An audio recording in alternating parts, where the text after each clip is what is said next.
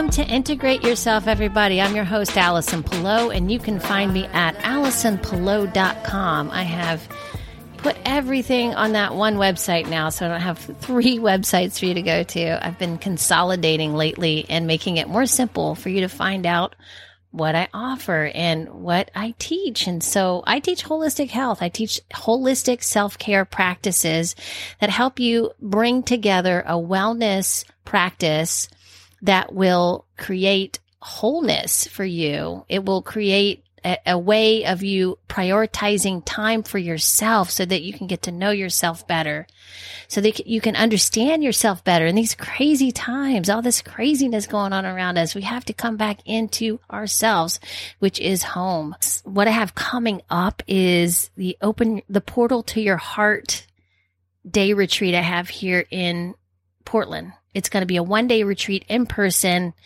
and we're going to be doing story work. We're going to be writing, journaling, and uh, channeling the messages of our heart. I'm going to put you through some movement and vocal toning that will really bridge the gap for you with this because our voices is the in between between our mind and our heart. It's that connection for us.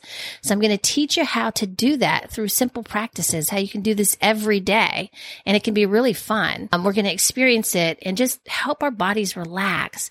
It, we're going to have an organic lunch for everybody as well. That's included.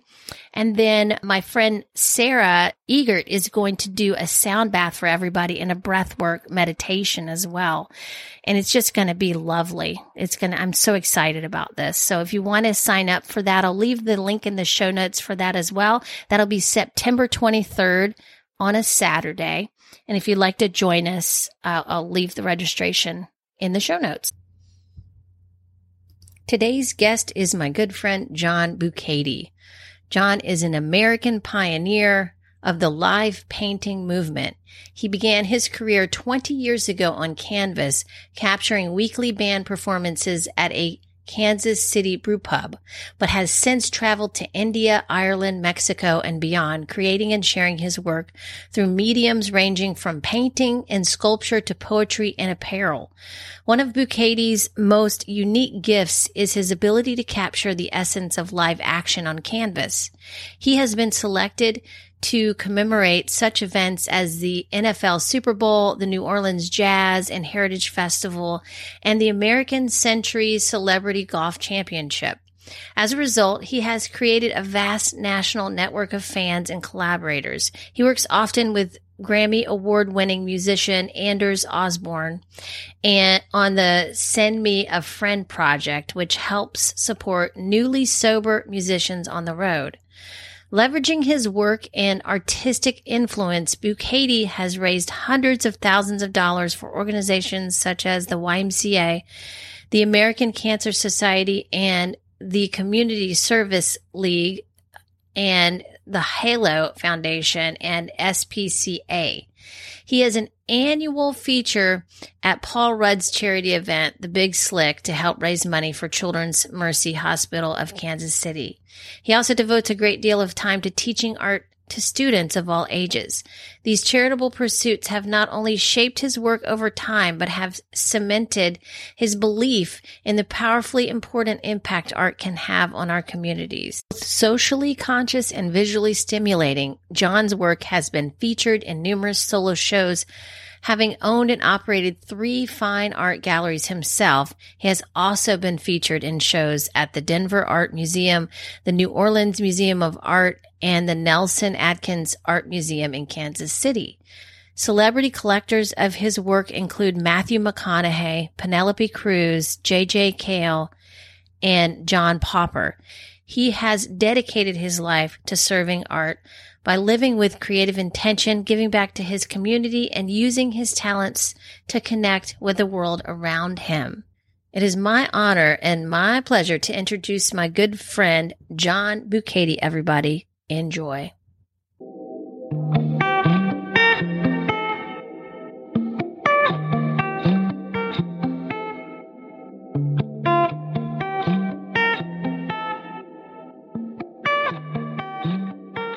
Today, we're welcoming my friend John Bukaty to the show today. He's an amazing artist, and I got the opportunity to meet him through the Artist Way group that I was a part of. I got to teach one of the classes, and he was one of the teachers too.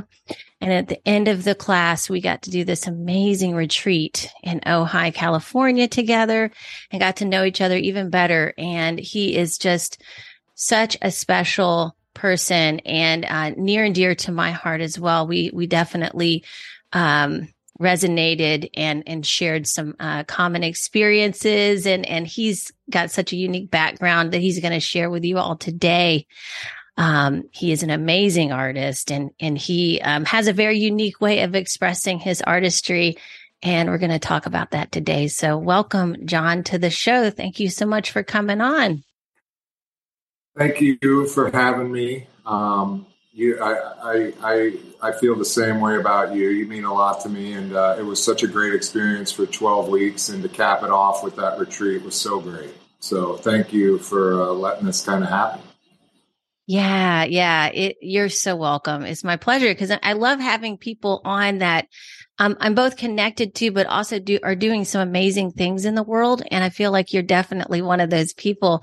Uh, you check every box there, and uh, I would love for you just to start by sharing with my audience what you do. Um, you know, uh, just give everybody an idea of also how you came to be doing what you're doing, which is a very unique thing.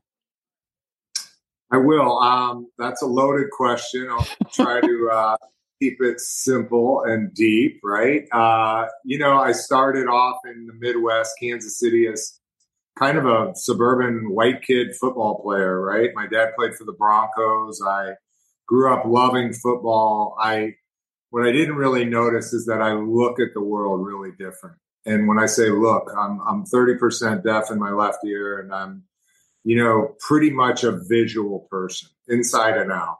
Um, I've, I've got an inner screen. I have uh, had synesthesia uh, where I see colors. And so I have a unique way of looking at things because I'm always seeing things um, with my imagination. And, you know, I see the world a little different than most people come to find out. Uh, high school, terrible student, got kicked out right away, uh, grade school and high school, ADHD, hyperactive, uh, hyperactive mind, hyperactive physically. And just the only two things that I really did well was um, football and art. And everything else was Greek to me. So that took me I, I, would say I had some charisma and I was able to talk teachers into passing me because when I say I was at the top of the bottom, my my scores were very low.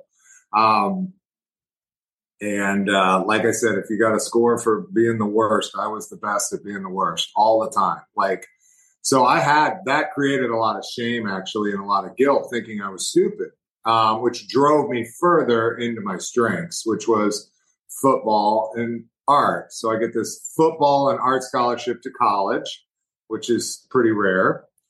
And when I was in the art class in college, I was like chewing tobacco and had a flat top. And I was 6'4, 250, wearing sweatpants that, said Grizzly football. And like everybody else was wearing black fingernails and trench coats and, you know, look like, you know, like the Cure and like you know, and I felt like a turd in the punch bowl in the art class. Now they probably finally felt at home, but I think that that time period I was pretty much two archetypes, like I said, artist, football player, and one was very boisterous and intense, and the other was very you know shy and bashful. I don't think I gave any love to that artist. I just think I was really good at it, and uh, it calmed me. And I didn't I didn't really give it any love. And uh, I, I play a, at the University of Kansas, where football is like everything at that time. We were really good. It was my dad played there, my great uncle played there, so that that that archetype really took over my life. I then went to Chicago, followed in my dad's football steps, or, or uh, you know, as a salesman, and uh, you know, he went he went from football player to salesman. I did the same thing. Put a tie on. I totally burned out. Uh, hadn't done a painting in years. At 26, around like Y2K, I moved back to uh, Kansas City from Chicago, get rid of the big city, and then grow a ponytail, lose a bunch of weight, start smoking weed, start listening to music, start doing this acting like an artist, right? I'm going to be broke. I'm going to act like I'm, you know, a whiny bitch. I'm going to bitch about everything. I'm going to have, I'm going to be an artist. And that didn't work very well um, because I had already tasted what music was like. I mean, money was like, and, and I needed money and so I started painting kids' rooms, Curious George and elephants and stuff because all my kids mm. friends were having babies. But um, when it came to my art, I couldn't find anything. So I couldn't figure it out. I had 50 unfinished paintings. I, I was about to fail. I was about to like quit. Now I was bartending a couple times a week and I started when I would go to live music concerts, everything would light up, right? Like all I would see colors, I would have wow. all these ideas, and I'd be like, I want to paint like right now. So that was kind of the, you know, I had seen a guy named Denny Dent who had done this live performance art, and I said, that is me. So this introvert that was an artist, um, I would say this performer was like, I'm going to show you how to do it. I'm from Missouri. I'm from the show me state. You know, my dad was always about it's the action. And so that became, I'm like, I told the bar owner, I'm going to paint next to the musician every Thursday night. What do you think? He didn't have any idea what I was talking about. that, that was like November 29th, 2001, I believe. George Harrison died that night. It was my birthday. It just so happened I cut my painting, my thumb on my painting hand, and everything kind of started that night, truly. Um, I had several chances to back out of that, and I didn't. And that there was no turning back. A lot of things happened in that night, I believe. And I started painting live to live music. And then for seven years, I was in, you know, in the music business, painting all these uh, famous people. I was on stage with some of these famous people. I was doing festivals all over the, you know, the, the country. And it was specifically the jam band scene and the hippie scene and this free love world that was actually a um, counterculture to what was going on. It, you know, it was 9 11, people were pulling back in Kansas City nobody was smoking weed. I was getting kicked out of people's houses for smoking it on the back patio. And then in Denver, this little microcosm of what was going on was music and hippies doing, you know, uh, hula hooping and fire dancers and all this stuff. And I found peace in the middle of absolute chaos. And that is also part of my old story that is where I, I would sit there and find harmony and peace and just do these flowing paintings in a crowd of 900 people. And that was kind of beautiful. Somewhere around like 2007, I, I went through a lot, lot of loss. I lost my dad. I lost my best friend to suicide. I lost my girlfriend, my gallery, my minivan. I just lost everything. And for me, um, I had an awakening of sorts. I had this idea that this isn't really about me, um, that this is just life happening and things happen and people die. And I started to taste a little bit of spirituality. Um, and also, I realized how selfish I was as an addict. And I was a, you know, really self absorbed, narcissistic, uh, addict who was coping with all sorts of trauma and stories through more and more dopamine or feel goods or whatever you want to call it, you know. Yeah. To just more and more and more piling it on, running, running to standstill, so to speak, you know, just really running from all the pain. And so I moved to Crested Butte, Colorado in 2008. I get really sober through nature and in a, in a uh, in a recovery program that we all know, and that that helped. That that really turned the Titanic around before it sunk. Um, I ended up going to India in 2009 and did 100 paintings in 100 days to go find out outwardly, like, oh, I'm going to go find, you know, myself in India because that's what you do. When I get over there, I, I, I it's a funny story. I, I pay like a couple hundred bucks for a guru on the Ghats of Varanasi, right? And this guy basically paints my head and I give him the money and he's like, you know, the guy translated and he's like, Yeah, you're a Christian. You came into this lifetime as a Christian. You're going to leave as a Christian and, you know, get the hell out of here. And I thought that was pretty funny because that was like the one thing I was running from. And, uh, my, my Christian friends love that story. I love that story. That's uh, funny. all the way to, you know, is that same thing. You got to go all the way to India to find out the answers are inside, right? Yeah. Since then, I've been married. I've been divorced. I have two kids. I have been a jack of all, master of none. I do corporate events uh, all over the world and paint live. So I've taken that live music element and given back because every time they hire me, they have to hire a local band. So I feel pretty good about that. And we show up and I do a painting, a big painting in about two hours, and then they all get a print. That's kind of my business.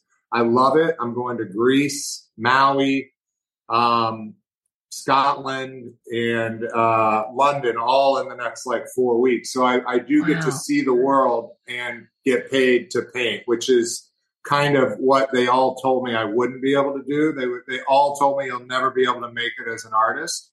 And that, that's probably something you don't want to tell a younger John Bukaty because he'll give you, you know, th- this he'll give you half the peace sign on that one.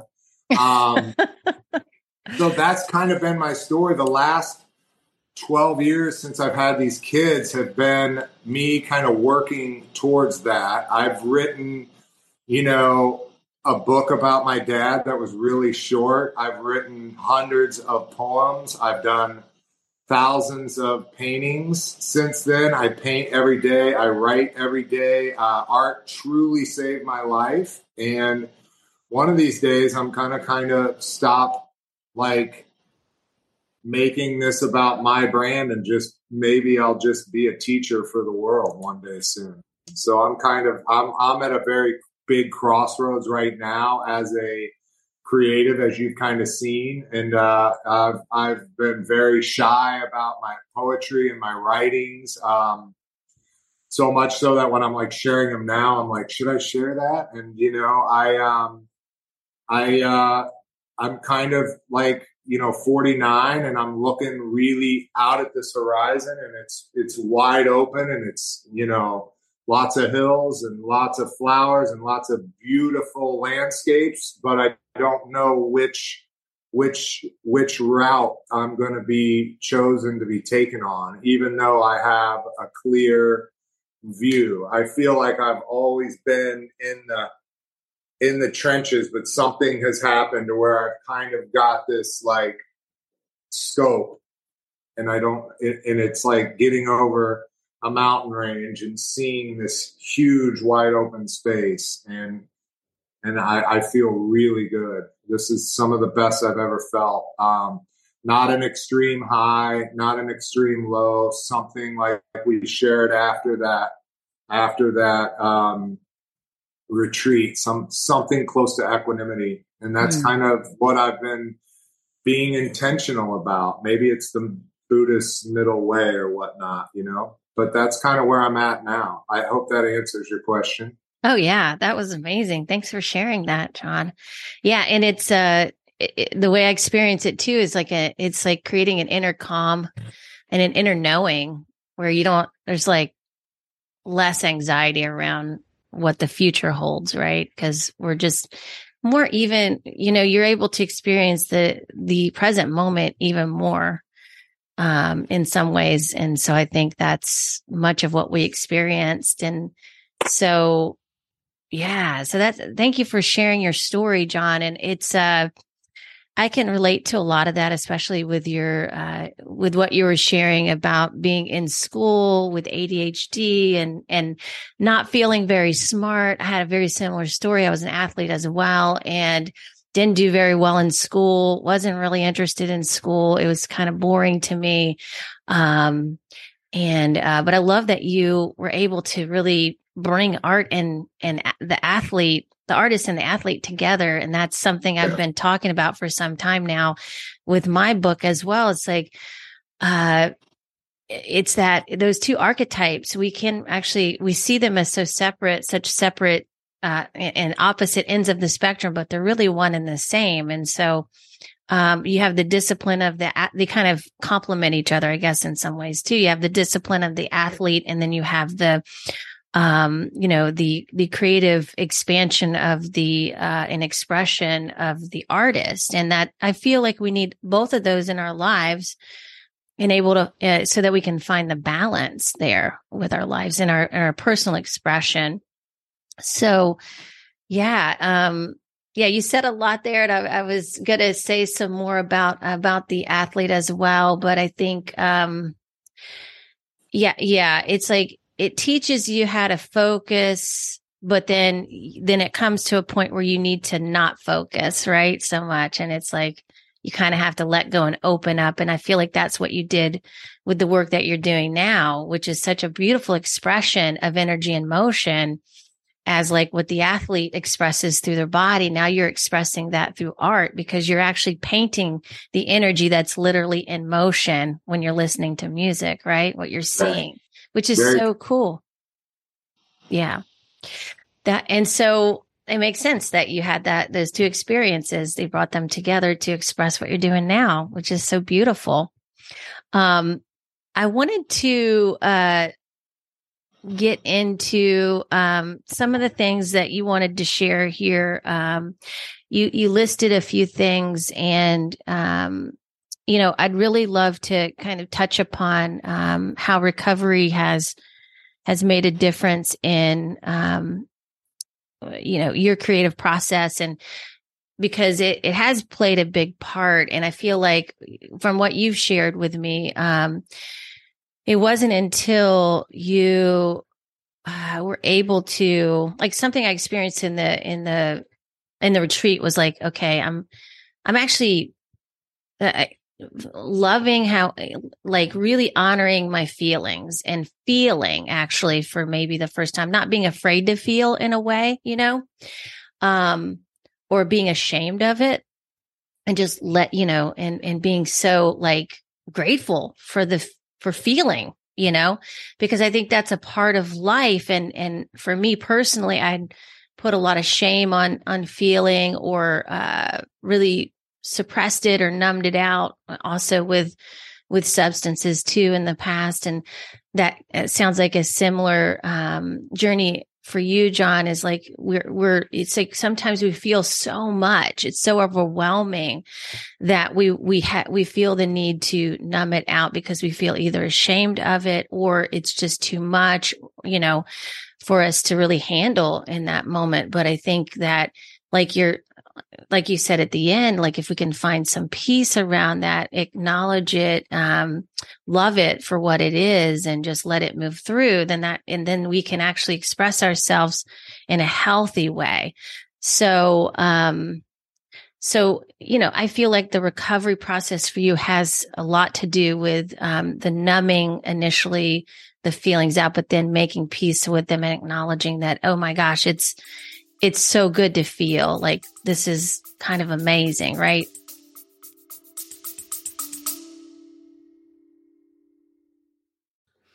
Self care is finally a cultural phenomenon. The hashtag self care has appeared on social media millions of times. So why aren't we applying it to our health and wellness? Instead, we beat ourselves up for not finding time to exercise, or we work out so hard that we suffer from joint and back pain. We struggle with diet, stress, and insomnia. That kind of health and wellness just isn't relaxing. It isn't joyful, and it definitely doesn't feel like self care. Finally Thriving invites wellness into your life in a whole new way, bringing genuine self care to your health and wellness routine. Learn how true self care actually helps your body regenerate. Discover quick, simple exercises that build strength and flexibility. powerfully but gently, with hidden treasures along the way. Journal prompts, breathing exercises, relaxing meditations, and more. Merge your physical, mental, and spiritual wellness into one with Finally Thriving and embrace a self care wellness routine that will nourish every aspect of your life. If you want to pick up a copy of my book, Finally Thriving, head over to the link in my show notes. You can get it on Amazon. You can pick it up uh, as well on e as an ebook or audiobook. It's available there too. And if you want to dive deeper with me, you can head over to my waitlist link and join the waitlist for the Finally Thriving program where we dive deeper into these aspects and learn more about ourselves. It's a three month course and coaching program, and you get coaching from me every week. If you're ready to finally thrive, you can pick up a copy of my book or listen on audiobook, and this is going to take you through all the things, all the steps that I've brought my clients through and myself over 20 years of coaching, holistic health, wellness, and holistic healing. This is wisdom that will last you a lifetime. So follow the link on my show notes to pick up your copy of Finally Thriving so you can finally thrive.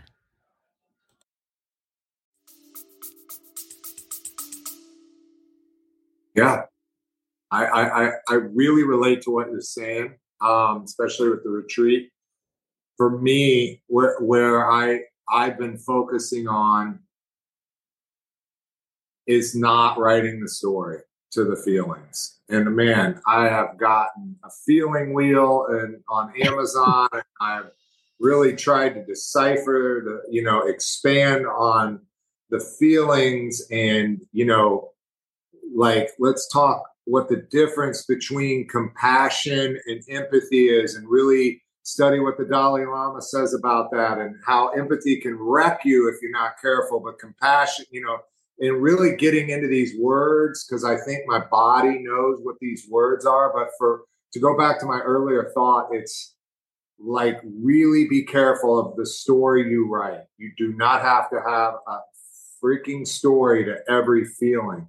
And that's where I I think it helped me for years to like, wow, I'm feeling anxious. Maybe I had six cups of coffee and that was the story. And yeah, that's probably I need to change that narrative. And it helped me. And now it doesn't. Now it's yeah. a thought sausage of too much, you know, thinking. And the problem really is the thinking and the addiction to thinking. And I was with a friend over the fall who I spent some really good time with. And she, she amazed me because I hang out with a lot of people in recovery and we just keep going on and on about our thoughts. And you know, we're just replacing, you know, food with alcohol, then we're replacing, you know, complaining with alcohol, and and then it, you know, then it's you know this, and then it's thought, and and she had talked about how she said she had never really been addicted to anything except thinking, and I went, oh, that's great. You actually, you know, you have been able to control your thinking. And that there is a lot to do with you know um, meditation and, and, stop attaching all these things to it. And th- that was my breakthrough in the in the retreat was i set an intention to be deep and simple and not or simple and deep not complicated and shallow and at the end of the breath work and all that i wasn't on this you know like I wasn't on this like overwhelming high. I did come down a little bit on Wednesday and Thursday after the retreat, of course, because it was such a feel good thing. But there's something that is the first time in my life, uh, at the perfect time of my life, that I'm not trying to maximize every minute of the day. And I'm actually trying to achieve nothingness and right.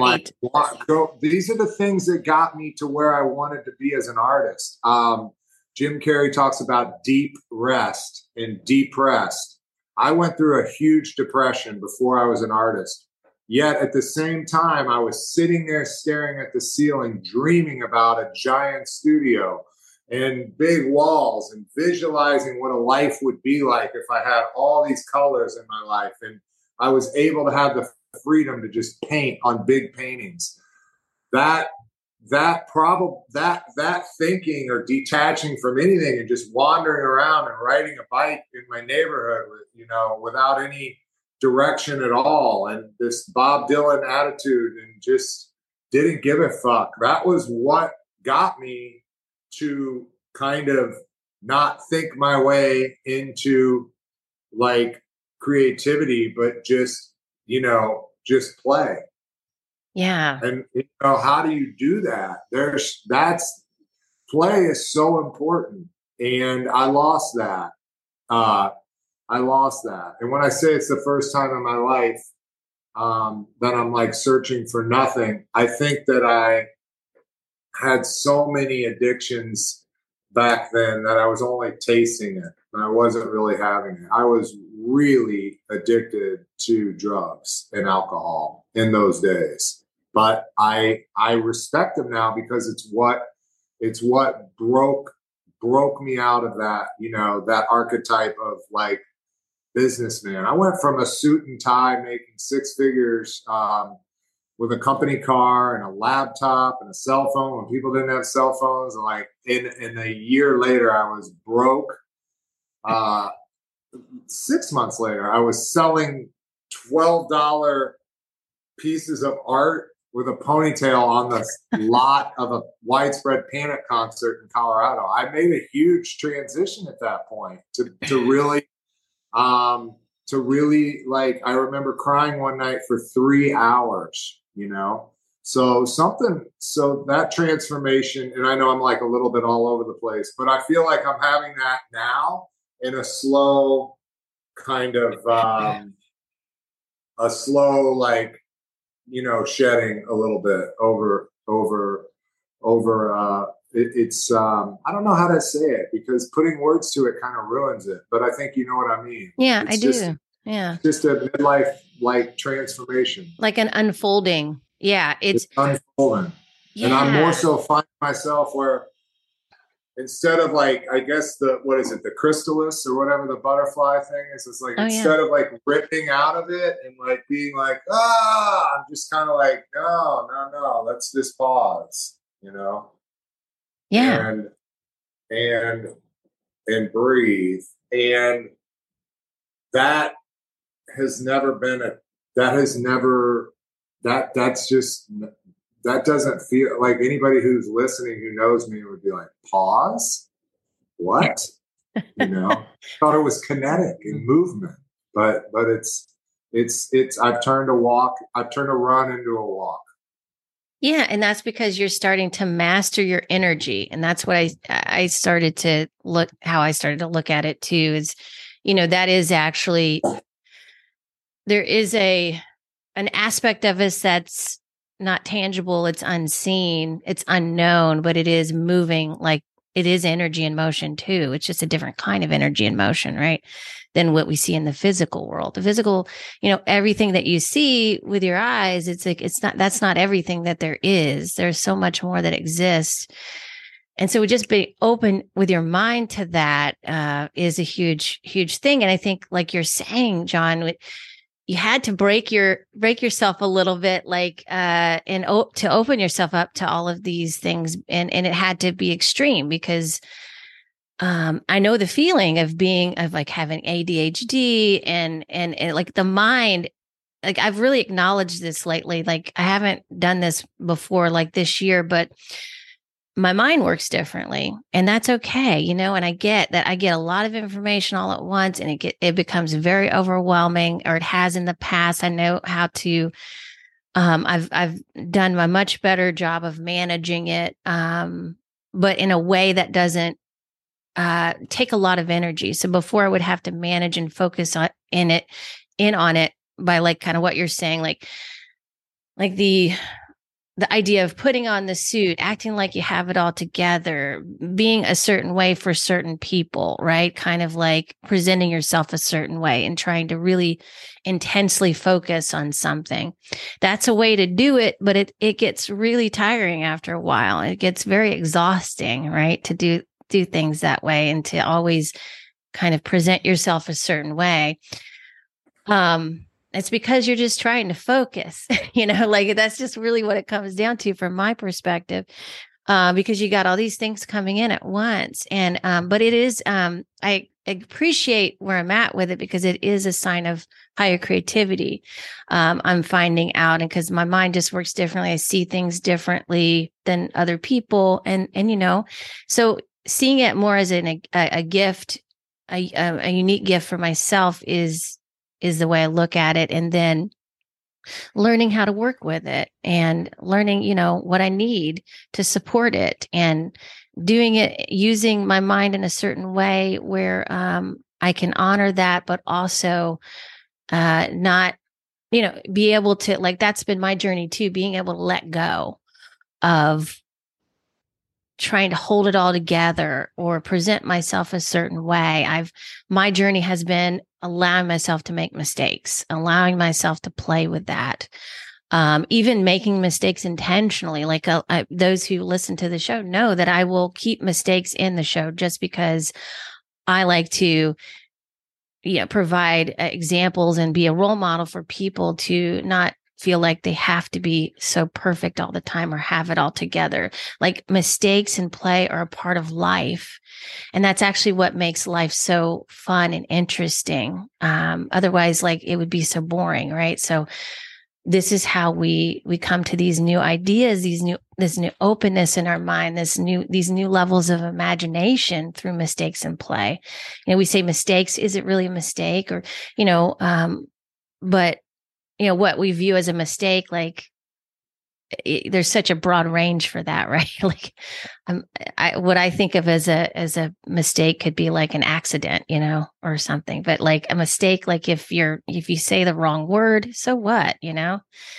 So people, I I tend to worry about those kinds of things, um, but I think that you're kind of it's it's a waste of energy, you know.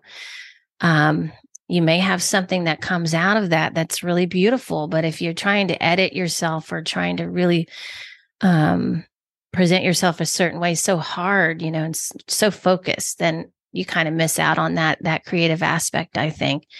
And you may have missed out on what on the gift that you're giving people today if you were still doing that john. So you know in a way that that was the journey that that was a path that you were to go on in order to bring you yeah. back to here right yeah, I definitely think that there was a, so much pain and suffering, and, and a lot of it was self, you know, induced. I'm, I'm gonna, you know, um, I'm not gonna blame everything on being an addict. I made some terrible choices. I do think um, there is something that is a real, uh, how do you say, allergy of the body when you do drink and drug. Uh, that is a compulsion of the mind and that is what I describe to a lot of people as addiction. To me, it's a very real thing um, on a very big spectrum.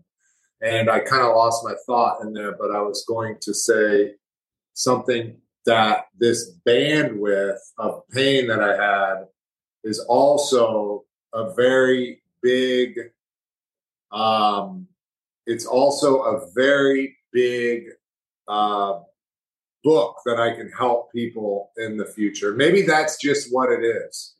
Maybe that's all that it is. Is you have the bandwidth to help people. You have the bandwidth to, you know, have the empathy for the next guy you work with. I'm working with a guy who's continually going to rehab right now and the focus is on me through his counselor in rehab. So I'm I have that ability to hold the space and try to help this guy because it's extremely heavy stuff.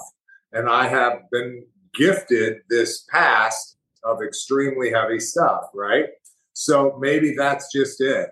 And um, I told y'all at the retreat, I have gone through uh, an enormous amount, um, uh, just a ton of violence to be able to be in this much peace right now.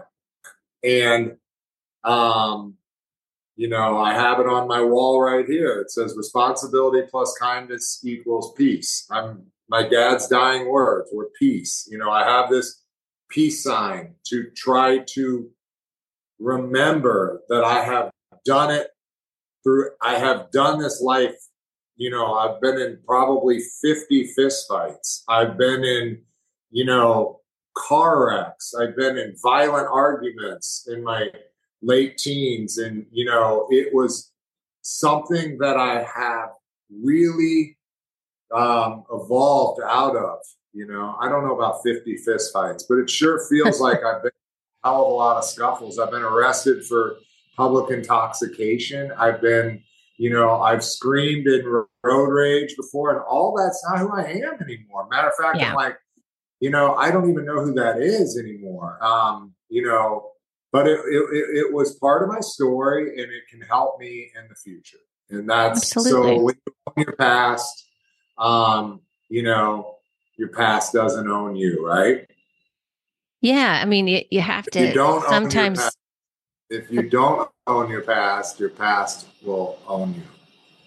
Right, right. Like if yes, exactly. Like you're not acknowledging the shadow aspects of yourself, right? It's like if you keep bypassing that, it's going to keep presenting itself stronger and stronger, right? Until you like really acknowledge it. And none of this is mine. none of this. Right. Everything I've probably said. I mean, I'm just imagine me in like a human disco ball, like 900 pieces of mirror in like a bodysuit that's like a disco ball. I'm just a reflection of what I read or what I've, you know, heard. I heard a lot of stuff from my friend Anders today on a long walk. We were talking about all sorts of stuff that will probably bounce off and get in here, and then it'll bounce off somebody else, and they'll tell it to their mom, and their mom will say it's their original thought, and yada yada yada. I mean, none of this is none of this is you know me. Yeah, yeah, that's a great way to see it. Yeah, it's a reflection. You're just reflecting back to people. And uh, I don't think there is any original thought, really. Yeah, it's like all in the collective consciousness. Like we have, we have access. Everybody has access to it. It's about being open to it, right? Yeah, I mean, the yeah. light is bouncing off of all sorts of beautiful things, and it's changing shape. I mean, what you see in the reflection of a lake is not exactly what's above it because of maybe a stick sticking out of the water or some ripples, but for the most part, it's the same thing, right? In a different form. And, you know, I want to claim that my style is my signature piece and my my little signature is mine but the truth is is like it's really i'm i'm, I'm wholeheartedly a conduit to the universe and i'm like i'm more like an extension cord that just lets current kind of come through me you know yeah and, like a uh, channel like I a love channel. the same yeah, and uh, and maybe an antenna. And I love the St. Francis prayer. And you know, I feel like, I, I mean, I pray to my paintings and sage them, and you know, I I'm like, God, please work through me, and and you know, let me let me let me be an instrument of your peace. And then I do this painting, and then I am just like right at the end of it, I'm already an ego, like you, Katie, mm-hmm. me, you know. that was me well, hey, it's just like you're just me. unveiling what was already there, you know? Like it's like what Jamie was saying with um what is it? The sculptor, right? He's oh, just Right. Michelangelo, he he he just he already saw David. He just went out and chipped it away. Mm-hmm. You know? Yeah. What is funny though, I did have a thought this morning that I want to share with you. So I just I woke up at four and I went and wrote like three or four poems and I wrote my morning pages and then I got tired and it was like 5.30 and i went and laid down again i had to take the kids to school around 6.30 or 7 you know i had to get up with them before they get up but then i closed my eyes and i had this vision of like angel wings and all the feathers were hands just like 60 hands on each side, and they were all. And I was like, I'm gonna sculpt them. I'm gonna make them all different with my hands. I'm gonna do this whole thing. And man, I almost fell asleep because it was that right that area. Uh-huh. And I woke up and I typed it in my phone. Now, will I do it? I don't know. But I wanted to share that that is kind of that's a gift. That's yeah. not that's getting this moment where I receive something and I'm able to do something with it. Now I don't know if I'm going to be like Michelangelo and go go find rock and pull it out, or if I'm going to go mold, you know, 60 hands and then glue them to what would be a wing. But I think, I mean, that just starts a creative conversation. I thought you would love that because, you know, you did want me to share some of my process on that. Yeah, I, absolutely. I, I never know how like that is going to go to an idea or, or, you know, maybe 10 years from now when I do it. But um, I, I did want to share that with you. And then I wanted to share this quote with you, and that's about all that I wanted to do. So I'm going to use this time to take that quote that I love. I heard because you know I I am pretty intuitive in like somewhat impulsive in a creative way, and mm-hmm. I like. I remember when I did my teaching, I'm like, I had to pull over and listen to that song. And then I printed it out and read it to you guys. But this quote, I love this quote. You see things and say why. Uh, but I dream things that never were, and I say, why not? Mm. And I believe that's kind of that creativity. And I'm going to read it again. You see things and say, why?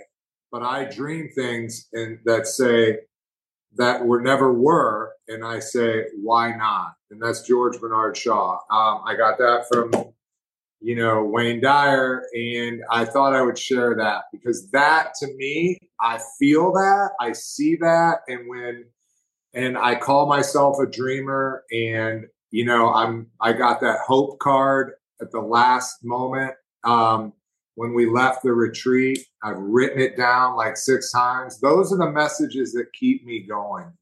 Yeah. And that I, I, I feel that's in a, under the creative umbrella. I really, um, you know, I don't want to say believe uh, because well, I'm gonna, that, yeah, I want to say something I about have, that in a second. I have, yeah, I have a lot of faith, and yeah, and the unknown has always treated me right, and it as and I don't want to say always because that's not true. I've had a lot of stuff that let's just put it this way: the unknown has been really good to me.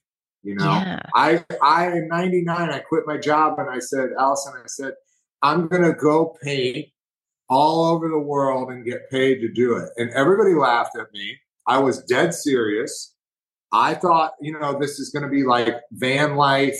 This is gonna be like me with dirty hands. And I let it go and I didn't think about it. I radiated that energy. A couple years later, I'm painting live and I'm in that kind of vibration. And you know because i'm leaning i'm just basically tapping into music not within but eight years i'm at like the ritz carlton and you know i'm getting paid to do this all over the world. The universe had a better idea of how i could do it than i did. I thought i could do it with a band and a low budget but the universe is doing a way better job of it. So i thought i'd share that with you too. Um, you I know, I believe, I, I, believe, or I have faith in the dream.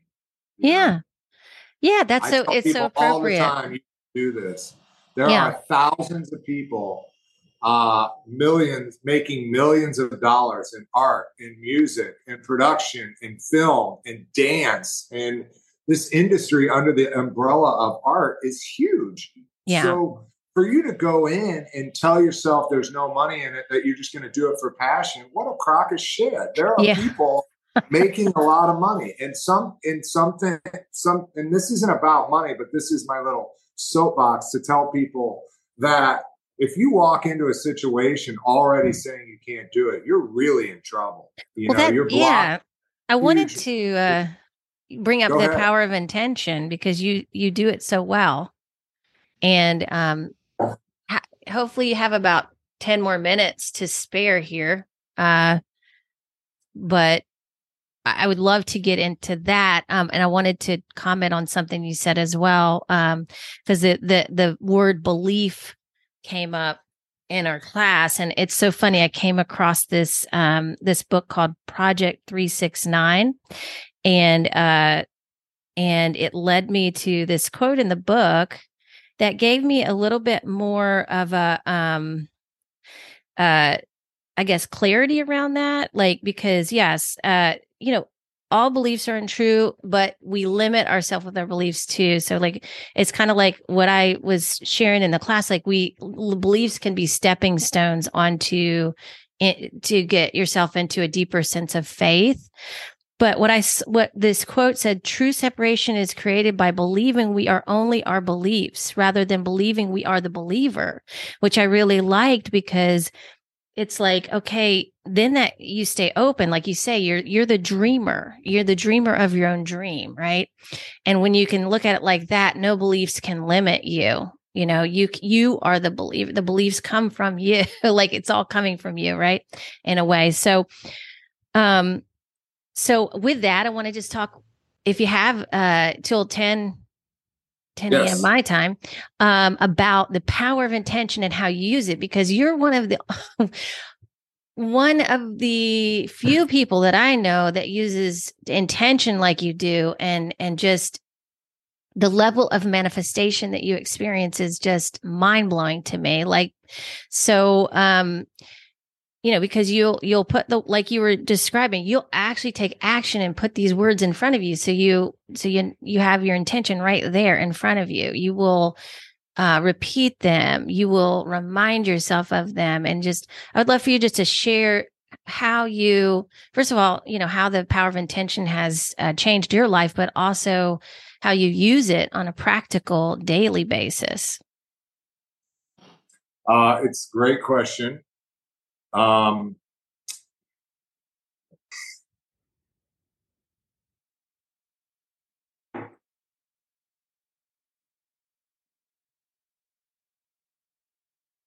that's your answer. For the most part, I try to listen and I try to get real quiet and I try to detach, space off, and just let go and I hear something that may not be mine. And then I know that's that's good stuff. Um, we talk about the whisper. For me, I don't know if it's a whisper. I don't know if it's clear audio. I don't know what it is, but it isn't me. And um, it's it's a gift. And so when I get that, I have been able to, I have had several times where I have held that gift and dropped it. And I have had several times where I have taken that, like in the ashes of that ember, and it's brought me to tears. And I've had a little bit of spark blowing on it, maybe lighting a stick, and then taking that stick and lighting a fire and some paper and igniting that idea and choosing the right people and then writing that idea on a post-it note and then writing that idea on a five by seven index card and then writing that idea on a big piece of butcher paper and then praying about that idea and letting that idea have its own life and that is intention to me. And letting and letting that have its own life knowing that that was a gift for me. And if it doesn't go to me it's like a toaster with wings. It's going to go some to somebody else and it's going to be given to them and they're going to be the conduit. And sometimes missing out on it is the inspiration that i need. Um, i do japa if you don't know what Japa is, you can Google it. I think it works. It's talking about the vibration of of what is the sound of God, God, Allah, Buddha, Krishna. I mean, they're all the same thing. It goes yeah. back to the same thing, and it's the sound of Ah, God, right? Ah, ah. You know, call whatever you heart, want. People, right? yeah. Some people call it quantum physics. Some people call it yeah. manifestation. Some people call it the placebo effect. Some people uh, call it prayer. It's all the same thing for me. And yeah. when I put it out, it multiplies. When I put it out, it again, it multiplies. Unless I don't put it with the right person. I used to show my brother my abstract paintings, and he would go, I don't get it. And I would get down on myself. I learned through a lot of things. Don't show people, don't sabotage. So I mean, I would say that we could probably, you know, do something creative right now with the intention and do take two minutes and write, you know, a quote and manifest it and and and let it be something. I mean, we that's how playful it has to be. I like to put strictures in place uh, that create healthy boundaries around play. And Ooh. sometimes that's intensity and sometimes that's peace. So I, I could say maybe we're going to light the room with candles, lay, lay down for an hour. Our intention is to lay on a canvas and squirt blue paint all over it and squirm around and write it. And then that's that's that's peaceful. Or I could say, hey, listen, the next 45 seconds, you know, we're gonna draw a happy face. So those those strictures are, you know, giving permission for play. Um, I love spoken word. I love uh, that spontaneous flow of energy. You know, of you know the stream of consciousness. I was actually really into that in my writing a few years ago, and then I'm not. I'm more into um, well, I guess that's not true. I'm more into the stream of consciousness part of painting now. So I just kind of like squirt yellow and squirt red and squirt blue and then just kind of play with it. That's how I came up with those hundred, pa- uh, thousand yeah. pages during COVID. Mm-hmm. And I just let them happen. I never judged them. I never yeah. said anything. I never showed them. And then uh, you know, I would just squirt paint on the thing, play with it, and then write um, write what that said. You know, if it looked like a clown, I might write a thing about me that's a clown. And then you saw them. It was amazing. Yeah, I loved every now one I'm of them. A, now I'm carefully making them a book. Yes, they they became a book. I that you know, so um, it, uh, that was an interesting thing. I I also am manifesting right now something I'm probably not going to share with you because I don't think it's a safe place to share to the universe. Yeah. Because it's such an embryo. I yeah. actually intuitively think if I say that right now, I might risk it's not healthy enough to to yeah. share with you. The roots I respect that. Yeah, that that's so, important but, for but, people to know, to discern between yeah when, when to so share and when not but, to. But when I went to India, it was very intentional. Yeah, and I was like, I'm going to do 100 paintings in 100 days because I was so scared to get over there, fuck around, and not work. And I was like, I can do a painting a day. I'm going to India for 100 days because it ended up we were going 100 days. I was like, we're going 100 days. I'll do one painting a day. We'll do 100 paintings. We'll call it 100 day, 100 paintings ago. What a great title. and then little did I know doing 100 paintings in 100 days was a lot harder than I thought. But I had a great team and um, that was intentional. I put a lot of goals in order to get to be a I put a lot of goals in my process um, to get to a place where I can paint every day or create naturally. I don't know if I'm a gifted painter or if the gift was the juice that I have to really want to communicate through art, music, and poetry. I don't know because there is such a drive behind it that um, that isn't me. I was born with that. Um, yeah, I think it can be I'm both. Not that great of a artist, like as far as like skill. Like I'm not like this portrait artist that blends better than you know anyone. I'm I'm just creative. I am creative. I, you know, I have a, they say a jack of all is better than a master of one because the jack of all is they kind of mess that quote up, you know.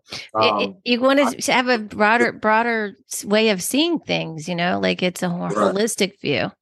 And uh I don't know. I I don't think it really matters, John, that you're the artist that you that you're saying that you aren't. I, I, think that you're an amazing artist from my perspective. And it's like you're very, you inspire me. So I think that's what art is here. You know, this is why we express ourselves this way is to inspire each other to find that within ourselves.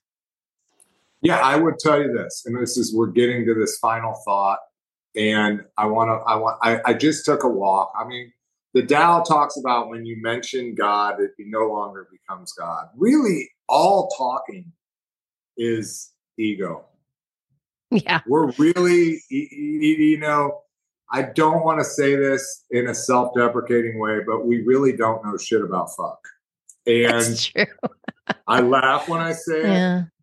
I, I, I, I go back to this isn't an irresponsibility. I'm just sharing what I will probably listen to this in two years and think, wow, that was really good, but that wasn't. I'll probably listen to it in five years and go, that kid is crazy.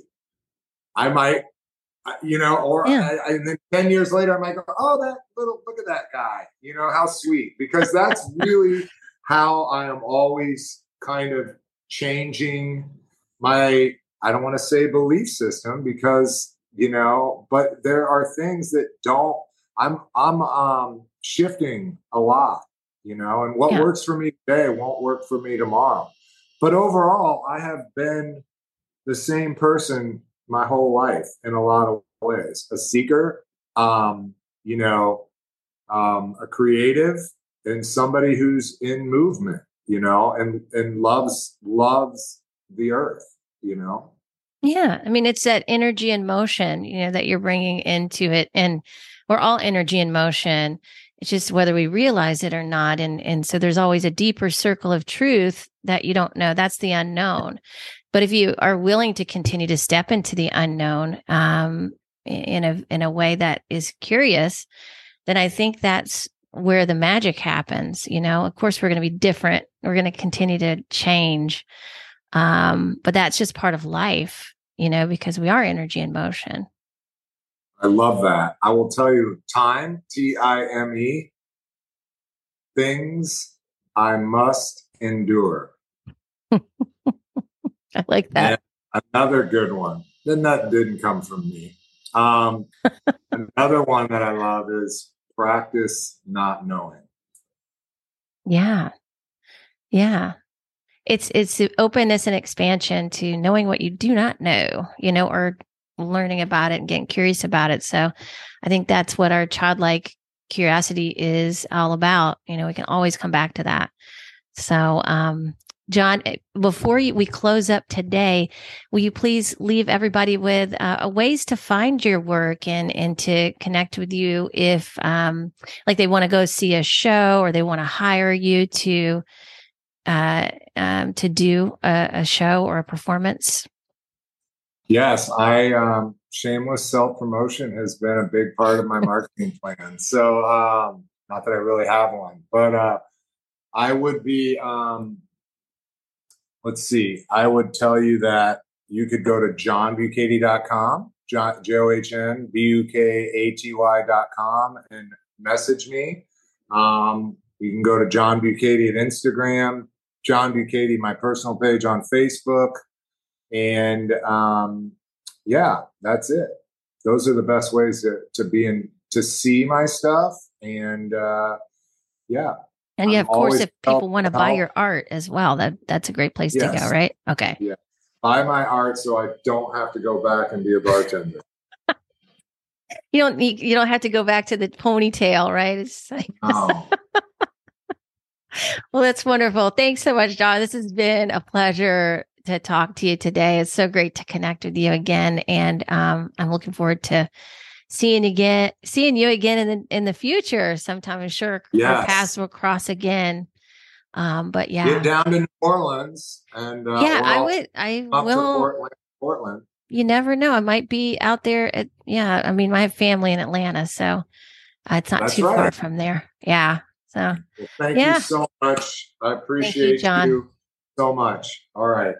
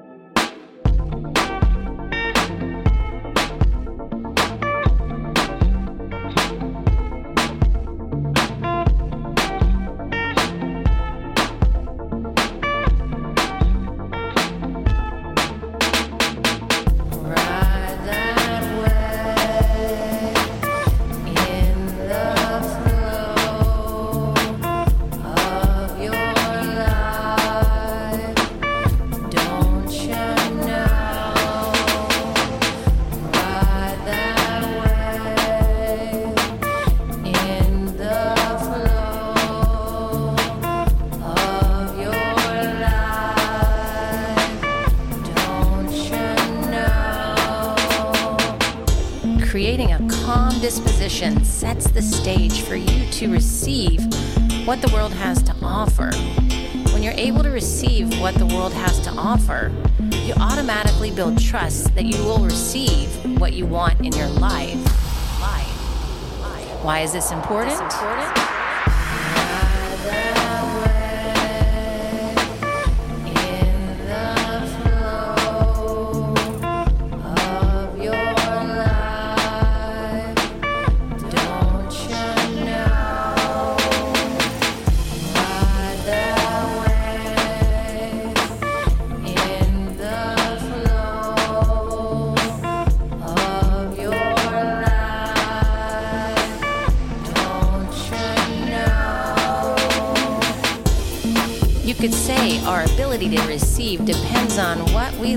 Our parents, what we did or didn't get, and our level of trust that we'll be taken care of and in the universe's abundance. Many of us grew up in households that weren't perfectly nurturing, so our ability to receive was compromised. Receiving became something we needed to learn how to do on our own, and for some of us, we're still learning. If you're not allowing yourself to take in the goodness life has to offer by acknowledging your wins and receiving love from others, you will always be searching, searching, searching, and never feel like you are doing enough, enough.